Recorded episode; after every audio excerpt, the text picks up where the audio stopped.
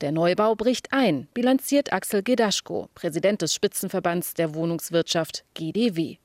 Der GDW vertritt die sozial orientierten Wohnungsunternehmer, die sich an Mieter mit schmalem oder mittelgroßem Geldbeutel richten. Die klare Ansage der Unternehmen ist, dass 32 Prozent der geplanten Wohneinheiten nicht realisiert werden. Wenn wir das in Zahlen ausdrücken, von unseren Unternehmen werden 20.000 Wohneinheiten nicht gebaut werden, von äh, geplanten 61.000 Wohneinheiten, die dieses oder nächstes Jahr fertiggestellt werden sollten.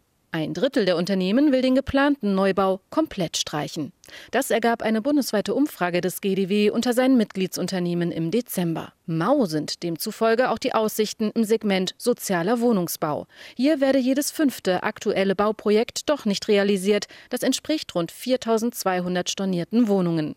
Die Gründe? Wenn wir uns diese Hitliste des Grauens angucken, dann steht ganz oben gestiegene Materialkosten mit 79 Prozent, die gestiegenen Finanzierungszinsen. Hier sind wir ja innerhalb kürzester Zeit zu neuen Höhen aufgestiegen, bis zu 4 Prozent. Laut Statistischem Bundesamt sind die Baukosten 2022 im Vergleich zum Vorjahr um 16,4 Prozent gestiegen. Der GDW-Umfrage zufolge streichen die Unternehmen nicht nur Bauprojekte, sondern auch jede fünfte geplante Modernisierung, besonders im Bereich der energetischen Sanierung.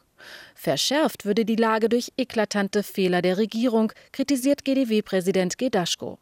Zwar laufe gerade für Sozialwohnungen ein Förderpaket im Umfang von 14 Milliarden Euro. Für bezahlbare Wohnungen für Menschen mit mittlerem Einkommen sei die Förderung aber komplett unzureichend. Wir haben jetzt gerade gesagt bekommen, es wird über einen Betrag von 650 Millionen Euro hinaus angeblich keine weitere Förderung geben. 650 Millionen angesichts dieser dramatischen Entwicklung in Deutschland kann nicht der Ernst der Regierung sein. Um dem Negativtrend wirklich etwas entgegenzusetzen, müssten Bund und Länder eher 10 Milliarden Euro in die Hand nehmen, so Gedaschko. Die GDW-Unternehmen wären im Gegenzug bereit, sich an günstige Mieten zu binden.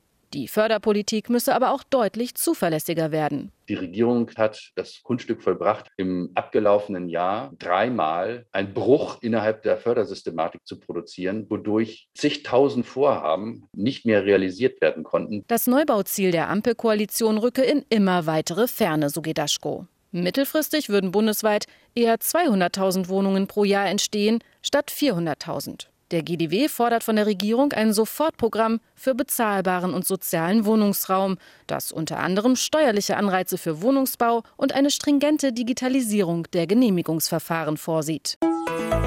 RBB 24 Inforadio vom Rundfunk Berlin-Brandenburg.